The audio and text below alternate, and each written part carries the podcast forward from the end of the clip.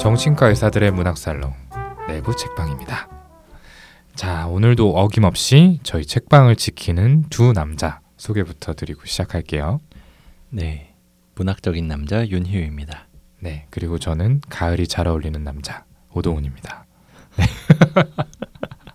어, 저는 이 인트로만 너무 기다려져요. 뇌부 책방 한다라고 하면은 오늘은 무슨 말로 나댈까? 저번에 김정우 선생님 오셨다가 인트로 듣고 예, 맞아요. 저희 맹비난했잖아요. 진짜 이게 그쵸. 뭐냐? 그리고는 못하겠어서 오늘 못 오셨죠. 네, 그렇죠. 네, 바로 빠지셨는데요. 음, 뭐 아무래도 뭐 소양의 밑천이 금방 드러나다 보니까 그쵸. 빠지신 음, 거 아닐까라는 생각이 듭니다. 음, 네. 자, 이제 가을이죠. 정말 네. 이제 가을의 분위기가 한동안 많이 더웠는데 이제 날씨 음. 추워지면서 음, 가을 음. 느낌이 많이 나는 것 같아요. 네. 그만큼 이렇게 하늘도 높고 이제 날씨도 좀 맑고 음, 좋은 날들이 이어지고 있는데 음. 가을 하면은 독서의 계절이라고 하잖아요. 음, 음. 네. 최근에 어, 윤유 선생님 좀책좀 읽으시는지 그게 궁금한데요. 네. 음. 요새는 조금씩 다시 읽기 시작을 했어요. 뭐 지난번보다 좀 음. 늘어났고 음.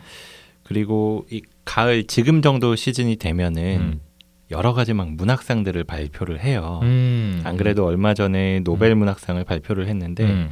작년에 발표를 안 했거든요. 아 맞아요. 네, 네. 원래 저는 그 발표를 듣고 그 작가가 쓴 책들을 여러 권을 사가지고 음. 읽는 게 낙이었는데 음. 어, 작년엔 발표를 안 하니까 물론 음, 굉장히 음, 좀 불미스러운 음. 일 때문이었지만 어, 되게 좀 서운한 거예요. 아, 읽을 게 확 줄어들었다 음, 이런 음. 생각이 들었는데 올해에는 2년치를 동시에 발표를 했잖아요. 음. 그래서 우선 작년도 수상을 하게 된 올가 토카르추크라는 분의 책을 어렵네요. 네, 폴란드 분이라고 네, 하는데요. 네, 네.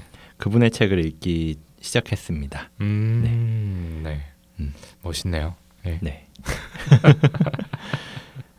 오동훈 선생님은 요즘에 좀 읽으신 책이 있으세요? 아, 예. 사실 윤유 선생님께서 이렇게 멋있는 답변을 할 줄은 몰랐는데 어, 뭐 누차 말씀드리지만 저는 굉장히 책을 좋아하는 사람이고 별일 없어도 주기적으로 서점에 가고는 합니다. 갈 때마다 눈에 꽂히는 책이 있으면 한두 권씩 사오는데 뭐 이실직고 하자면은 책을 사온 다음에 장식만 해놓는 경우가 많은 것 같아요. 사실 저도 사는 책이 읽, 네. 읽는 책보다 많아요. 아니 이미 사면은 뭐 어. 마음에 들어온 것 같아. 그렇죠. 예, 이미 든든해지고 음. 굳이 읽지 않아도 마음의 양식을. 음, 음, 내가 이걸 소장을 했다. 언젠간 읽을 거니까. 그쵸. 어, 그렇죠. 아, 그래서 조금 바쁘다는 핑계로 책을 잘 못 읽는데 조만간 마음의 여유가 생기면은 이제 몰아서 읽으려고 계획을 하고 있습니다. 네. 할 말이 없네요. 조만간이 언제가 될지 모르겠지만 네, 네, 네, 네. 음, 뭐 당장 그냥 모든 걸 내려놓고 읽기 시작해도 돼요. 아시다시피 제가 공사 다망한 시기라서 예, 좀 정리가 되면 열심히 읽겠습니다. 우리가 오늘 책방에서 다룰 책은 그럼 어떤 책인가요? 네.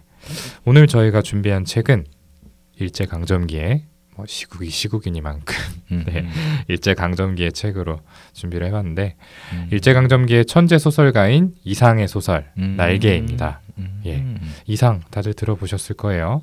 예, 아마 제일 먼저 머리에 떠오르는 게 이제 수능 언어 영역 지문. 네 이런 걸 것 같아요. 음. 네.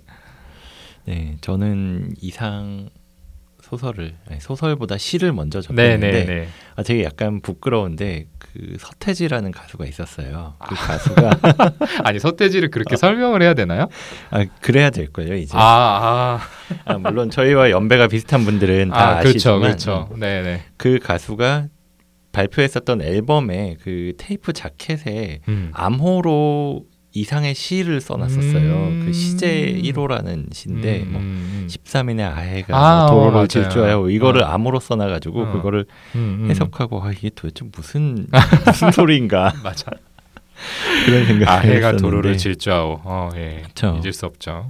진짜 그래서 이거를 뭐 책으로 뭐 재미를 통해서 읽는다기보다는 음, 음, 사실 뭐 국어 시간에 뭐 교과서에서 아니면은 시험 지문 같은 데서 접한 분들이 훨씬 더 많을 것 같아요. 이 한국 근대 문학에 있어서 굉장히 중요한 위치를 차지하고 있는 작가의 이상 그 이상의 대표작이 바로 이 날개라는 소설인데요. 음, 음, 제가 방금 말씀드린 것처럼 정말 뭐 마- 문법도 파괴가 됐고 뭐 음. 난해한 표현들이 음. 많이 떠오를 텐데 다행히도 이 작품은 도입부를 제외하고는 그런 부분이 별로 없어요. 네, 그렇습니다. 여기까지만 듣고도 어 뭐야 문학 시간인가 지루해 어. 이런 생각이 드실 수도 있는데 음. 이 책이 생각보다 재밌어요. 그쵸. 예, 재미있고 음. 이 제한된 정보 주인공이 이제 처음에는 굉장히 집에 갇혀서 음, 음. 제한된 부분만을 보잖아요. 음, 음. 그래서 조금씩 그 영역을 넓혀가는데 그 심리를 유추해가는 과정이 굉장히 흥미롭습니다. 그래서 오늘은 형식보다는 소설 자체의 재미에 집중하면서 방송을 들어주셨으면 좋겠고요. 작품을 아직 읽지 않은 분이라면은 뭐 추리 과정을 지켜보듯이 봐주시면 좋을 것 같다는 생각도 들어요. 그러면 첫 번째 씬의 낭독은 우리 윤희호 선생님의 목소리로 들어보도록 하겠습니다. 아랫방은 그래도 해가 든다. 아침결에 책보만한 해가 들었다가 오후에 손수건만 해지면서 나가버린다. 해가 영영 들지 않는 윗방이 즉 내 방인 것은 말할 것도 없다. 이렇게 볕 드는 방이 아내의 방이요, 볕 안 드는 방이 내 방이요 하고 아내와 나중에 누가 정했는지 나는 기억하지 못한다. 그러나 나에게는 불편이 없다. 어느덧 손수건만해졌던 볕이 나갔는데 아내는 외출해서 돌아오지 않는다.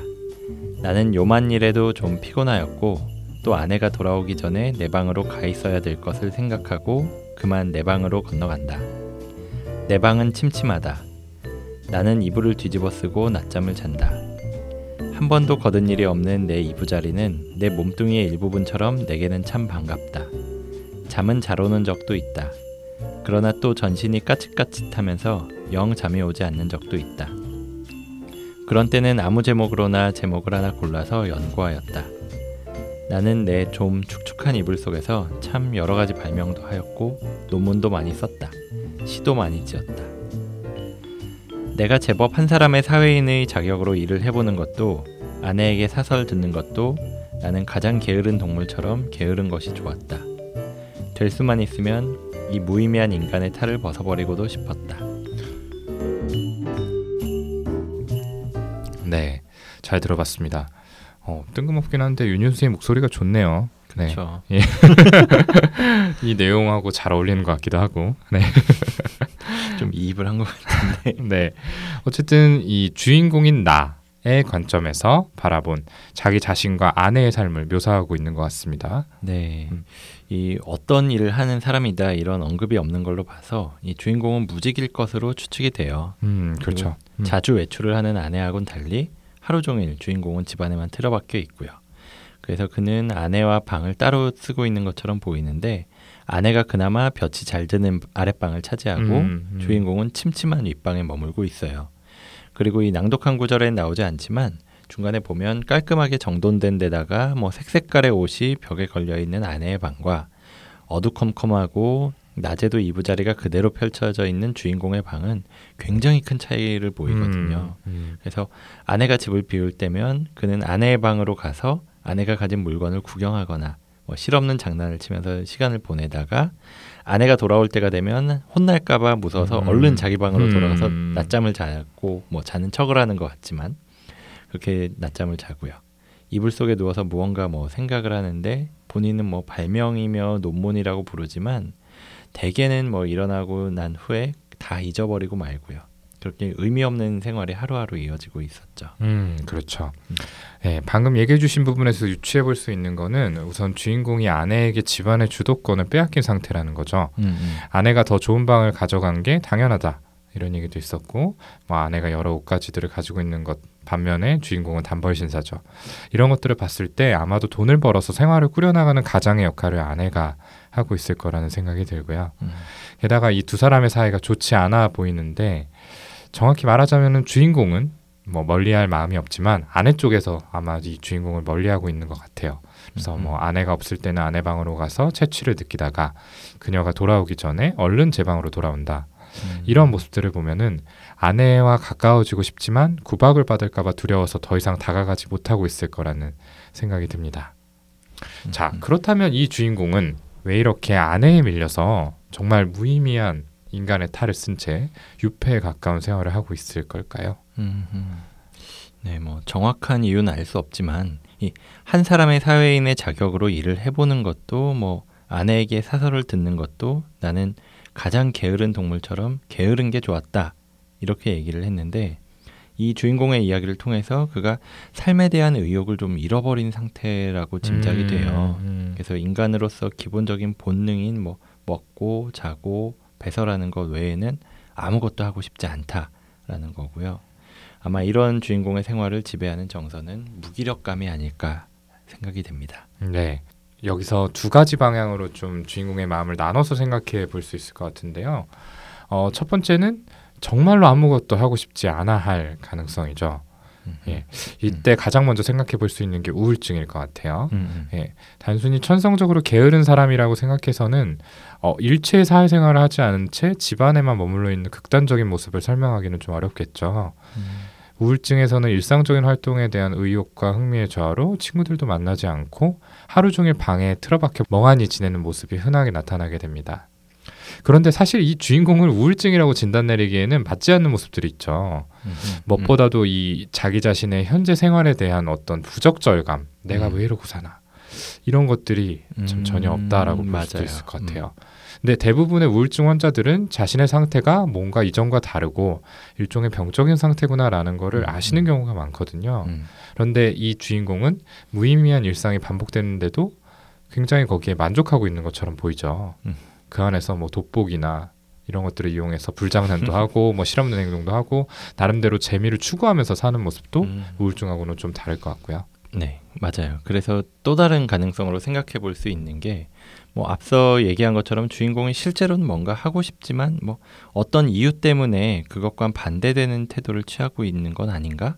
뭐 이런 음, 생각도 들어요. 음, 뭐 어떠한 이유가 있길래 스스로 게으른 사람으로 만들고 있는 걸까? 뭐 생각해 보면 음, 비록 의식 수준에선 인식하고 있지 못하지만 그 밑엔 두려움이라는 감정이 있을 것 음. 같아요. 음. 바로 내가 밖에 나가서 일을 잘하지 못하면 어떻게 하나 뭐 이런 두려움이 있을 것 같아요. 음, 뭐 음, 음. 여기서 일이라는 건 직업을 가지고 뭐 돈을 버는 것 이것도 포함이 되겠지만 그것뿐만 아니라 사람들과 어울려서 사회적인 관계를 형성하는 것까지 포함해서 말하는 거고요.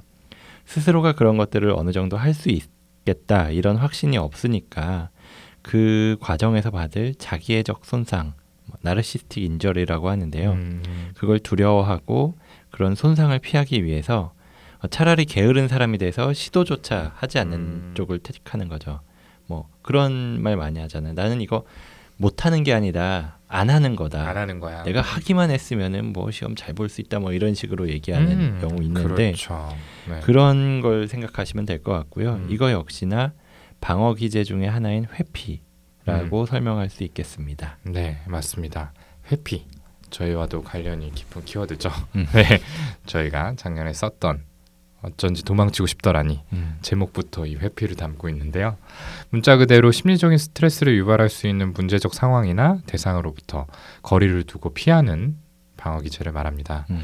일상적으로 굉장히 널리 쓰여요. 아까 윤희 선생님이 들어주신 예도 그렇고요. 음.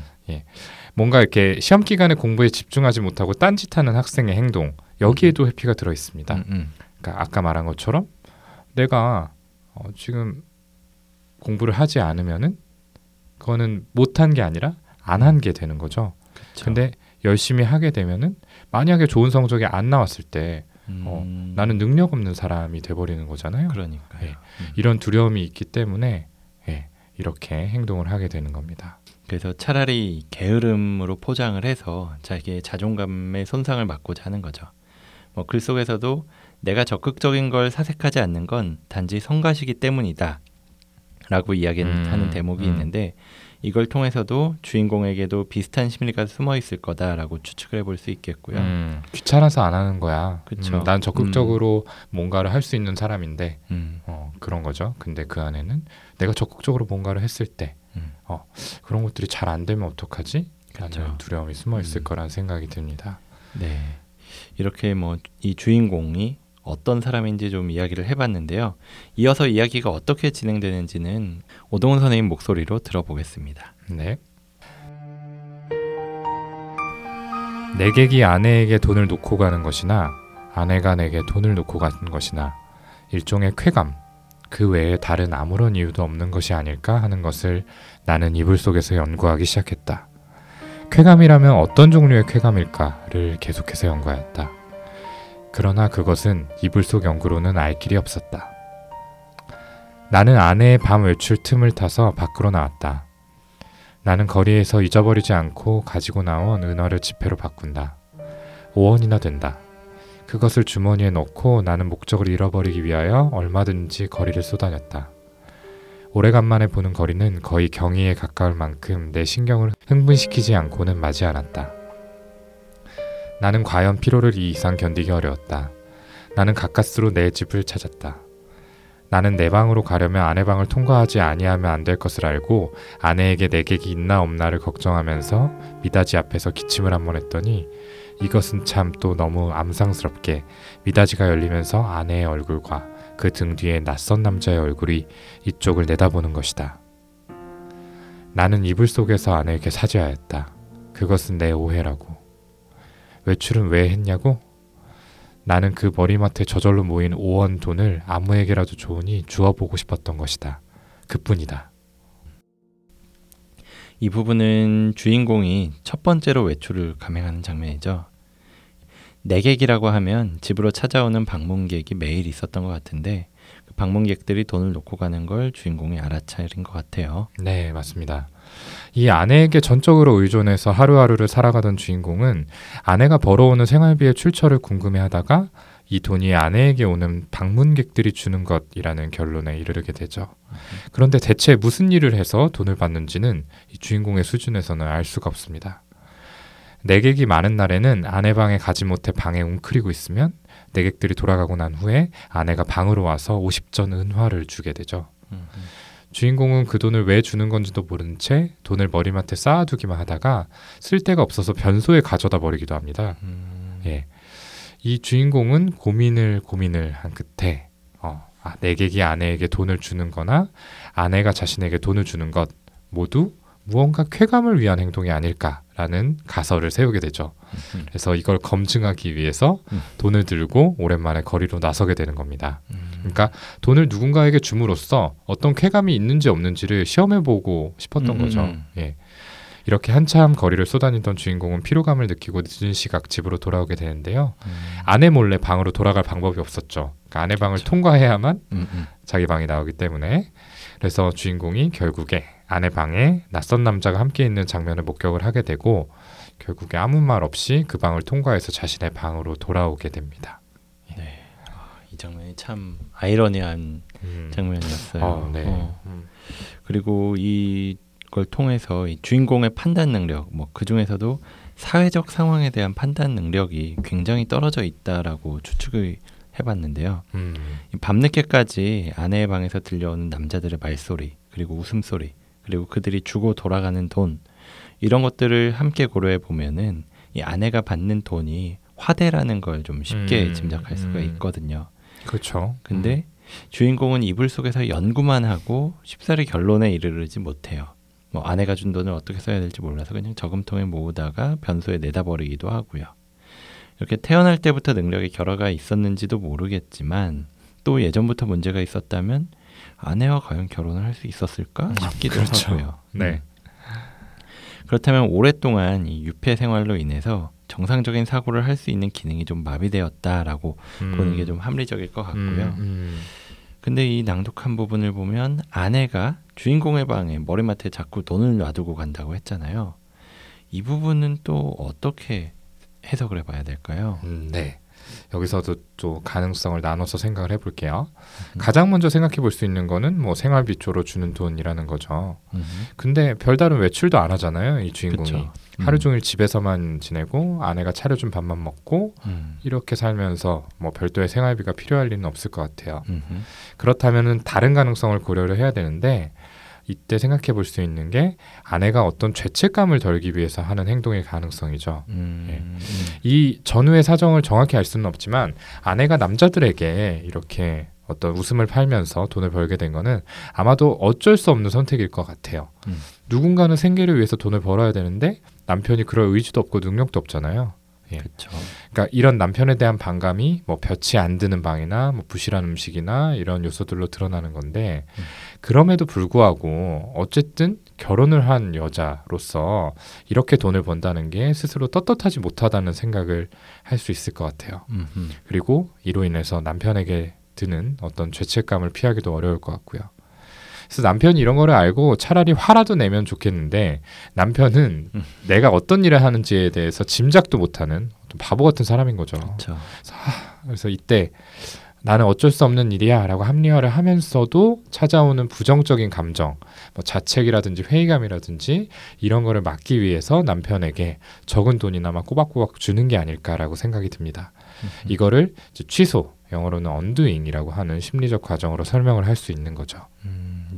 이 취소라는 건 초자하, 즉 개인의 도덕심이나 양심에 반하는 행위에 대해서 뭐 상징적인 행동을 통해서 보상하려는 걸 말을 해요. 뭐 예를 들어보자면 크리스마스 날 굉장히 비싼 레스토랑에서 맛있는 식사를 하고 나오던 사람이 구세군 냄비를 발견하고 돈을 넣는 것, 뭐 이렇게 될 수 있는데 음. 스스로는 뭐 인식하지 않고 그냥 넣었다라고 할 수도 있겠지만 이는 나 혼자서 호의호식하고 있다라는 이 마음속의 비난을 상쇄하기 위한 행동일 가능성이 있는 음, 거죠. 그럴 수 있죠. 네. 아무튼 결국 아내와 남성이 함께 있는 모습을 봤죠. 음. 낯선 남자가. 음. 예. 주인공은 아무 말도 못한 채 그냥 방으로 돌아오고 이불을 뒤집어 쓴 채 아내가 화를 낼까 두려워하죠. 음. 그네 오해야. 뭐 나는 뭐 이러이러해서 나갔어. 음. 이런 부분이 제가 낭독한 부분에 나왔는데요. 이제 이때 주인공이 보이는 불안감과 초조감의 이면에는 어떤 부조리한 현장을 목격했다라는 불편감 그리고 아내에 대한 배신감 그리고 내가 이걸 보고도 아무 조치도 못했다 남편으로서 음. 어떤 자책감 이런 것들이 완전히 뒤섞여 있을 것 같아요. 그래서 제가 낭독한 부분에 이어져서 이제 뒷부분이 있는데 이제 주인공이 한참 이렇게 이불 속에서 고민을 한 끝에 다시 아내의 방으로 건너가서 자기가 가지고 있던 그 주머니에 들어있던 5원짜리 지폐를 아내에게 줍니다. 음. 그리고 의식을 잃어요. 음. 음. 예. 이 행동이 또 여러 가지 상징적 의미를 지니고 있다라고 생각을 하는데 이 부분은 우리 분석 전문가 윤 쌤에게 좀 설명을 부탁드리겠습니다. 네. 결국 이게 표면적으로는 아내에게 곤란한 상황을 만들어서 미안하다 라고 음. 그걸 전하려고 볼 수 있지만 그 이면에는 아마도 이 아내를 보호하지 못했다는 자책감 그리고 자기 자신에 대한 부적절감을 상쇄하고자 하는 의도가 있었을 것 같아요. 음, 음, 그리고 또 아내가 준 돈을 돌려줌으로써 뭐 부도덕한 방법으로 돈을 번 아내를 힐난하고자 하는 음, 의도도 비난하고자 하는 음. 아마도 섞여 있었을 음, 거고요. 음. 그러니까 뭐 이 주인공이 완전히 뭐 거기에 대해서 모르고 있다라기보다는 음, 약간 억누르고 있었던 거죠. 그렇죠. 모른 채 하고 네, 있었던 거죠. 네, 그렇게 봐야 되겠죠. 그래서 이 별것 아닌 행동이라도 이건 주인공으로서 굉장히 큰 용기를 필요로 했죠. 그동안 불편한 감정이 드는 상황을 그냥 회피하고만 있었는데 뭐 소심할 수도 있지만 나름대로는 굉장히 용기를 낸 방법으로 표현을 시도한 거라고 볼 수 있겠고요. 그리고 주인공은 이러한 시도를 성공시킴으로써 그 뒤에 행동 변화를 이끌어낼 수 있게 됩니다. 이 뒤에는 어떤 내용이 이어지는지 다시 한번 오동훈 선생님 목소리로 낭독을 들어볼게요. 네. 나는 어디로 어디로 드립다 쏘다녔는지 하나도 모른다. 다만 몇 시간 후에 내가 미스코시 옥상에 있는 것을 깨달았을 때는 거의 대낮이었다. 나는 거기 아무데나 주저앉아서 내 자라온 스물여섯 해를 회고해 보였다. 몽롱한 기억 속에서는 이렇다는 아무 제목도 불그러져 나오지 않았다. 나는 또 나 자신에게 물어보았다. 너는 인생에 무슨 욕심이 있느냐고. 그러나 있다고도 없다고도 그런 대답은 하기가 싫었다. 나는 거의 나 자신의 존재를 인식하기도 어려웠다. 우리 부부는 숙명적으로 발이 맞지 않는 절름발이인 것이다. 내가 아내나 제 거동에 로직을 붙일 필요는 없다. 변해야 할 필요도 없다. 사실은 사실대로, 오해는 오해대로, 그저 끝없이 발을 절뚝거리면서 세상을 걸어가면 되는 것이다. 그렇지 않을까? 나는 불현듯 겨드랑이가 가렵다. 아하, 그것은 내 인공의 날개가 돋았던 자국이다. 오늘은 없는 이 날개. 머릿속에서는 희망과 야심에 말소된 페이지가 딕셔너리 넘어가듯 번뜩였다. 나는 걷던 걸음을 멈추고 그리고 어디 한번 이렇게 외쳐보고 싶었다. 날개야 다시 돋아라. 날자, 날자, 날자. 한 번만 더 날자꾸나. 한 번만 더 날아보자꾸나. 네. 이 부분은 소설의 마지막 부분이죠. 이 나는 불현듯 겨드랑이가 가렵다로 시작하는 이 마지막 구절. 정말 유명한 구절로 많은 분들이 들어보셨을 거예요. 음, 네. 근데 이 사이에 좀 차이가 많이 나는 것 같은데 그 사이 줄거리 설명이 좀 필요할 것 같아요. 네, 네. 음. 이첫 번째 외출 앞서 낭독한 그 부분에 이어서 주인공이 두 번째, 세 번째 외출을 감행을 하게 됩니다. 그리고 세 번째 외출에서 비를 맞아서 감기에 걸린 주인공이 몇 날 며칠 아내가 주는 알약을 받아 먹으면서 정신없이 잠을 자게 되죠. 음, 겨우 기력을 회복한 이 주인공이 아내 방에 갔다가 최면제, 그러니까 수면제죠. 음. 네. 수면제 값을 보게 되고 이 지금껏 아내가 준 약이 아스피린이 아니라 수면제였구나라는 음. 사실을 알아차리게 됩니다. 음, 그래서 아내가 자신을 죽이려고 했을지도 모른다는 생각에 혼란스러워진 주인공은 산으로 올라가 고민을 하던 중 충동적으로 이 수면제 아달린이라고 하는 약을 여섯 알 먹고 깊은 잠에 빠지게 됩니다. 깨어난 이 주인공이 집으로 돌아갔지만 집에서 아내와 낯선 남자가 관계하는 장면을 보게 되고요. 음, 되려 아내가 이 주인공에게 화를 내게 되는데 음. 주인공은 거리로 나섭니다. 음. 정처 없이 떠돌다가 주인공이 이 미스코시라고 하는 백화점 옥상으로 올라가게 되고요. 낭독한 부분은 이후에 벌어지는 이 주인공의 사고의 흐름을 담고 있습니다. 이 주인공이 세 번이나 외출을 한 건 자의반 타의반으로 집안에 유폐된 상태에서 점점 벗어나서 외부 세계에 관심을 가지기 시작했다라는 걸 음. 의미하죠. 그래서 아직은 뭐 어떤 일을 하는 것도 아니고 뭐 아내가 아닌 다른 사람하고 관계를 맺지도 못했지만 적어도 세상에 나가서 사람들 사이에 섞여서 볼 용기를 낸 거죠. 그리고 외출해서 도나, 돌아오면 꼭 아내에게 돈을 건넸고요. 이건 앞서 말한 것처럼 좀 상징적인 행동으로 자기의 감정을 표현하려는 시도로 볼 수 있을 것 같고요. 그 전까지는 아내로부터 뭔가를 일방적으로 받고 지시에 따르는 입장이었다면 음, 음, 이 상호 주관적인 관계를 맺으려는 거라고 보여요. 음. 그래서 이런 변화는 종합적으로 봤을 때 제대로 된 판단 능력조차 없었던 주인공이 하나의 능동적인 주체가 음. 되어가는 과정이라고 볼 수 있을 것 같고요. 스스로 생각하고 결정하고 행동하는 그런 네. 사람이 되어가는 거죠. 그런데 아내는 이런 변화가 달갑지 않은 것 같습니다. 음흠. 처음에는 이제 외출한다라고 했을 때 아, 귀찮은 짐을 하나 덜겠구나라는 생각에 밖에 나가도록 돈을 주기도 하지만 세 번째 외출 이후에는 수면제를 먹였죠. 이 부분을 보면은 주인공이 외출을 하지 못하도록 막았다라고 보는 게 맞을 것 같아요. 음, 추측해 볼 수 있는 이유는 주인공이 외출에 다녀오면서 자신과 낯선 남자가 함께 있는 상황을 자꾸 목격하게 되니까 음, 그게 음, 불편할 수 있을 것 같고요. 음, 하지만 상징적인 의미까지 좀 해석의 범위를 확장시켜 본다면 이 주인공이 점차 세상에 대해서 알아가면서 어, 어떤 이 아내가 하고 있는 행위, 음, 예, 일종의 매춘이죠. 음. 예, 이 행위가 갖는 의미를 알게 될까봐 두렵기 때문이 아닐까라는 음, 생각이 음. 듭니다.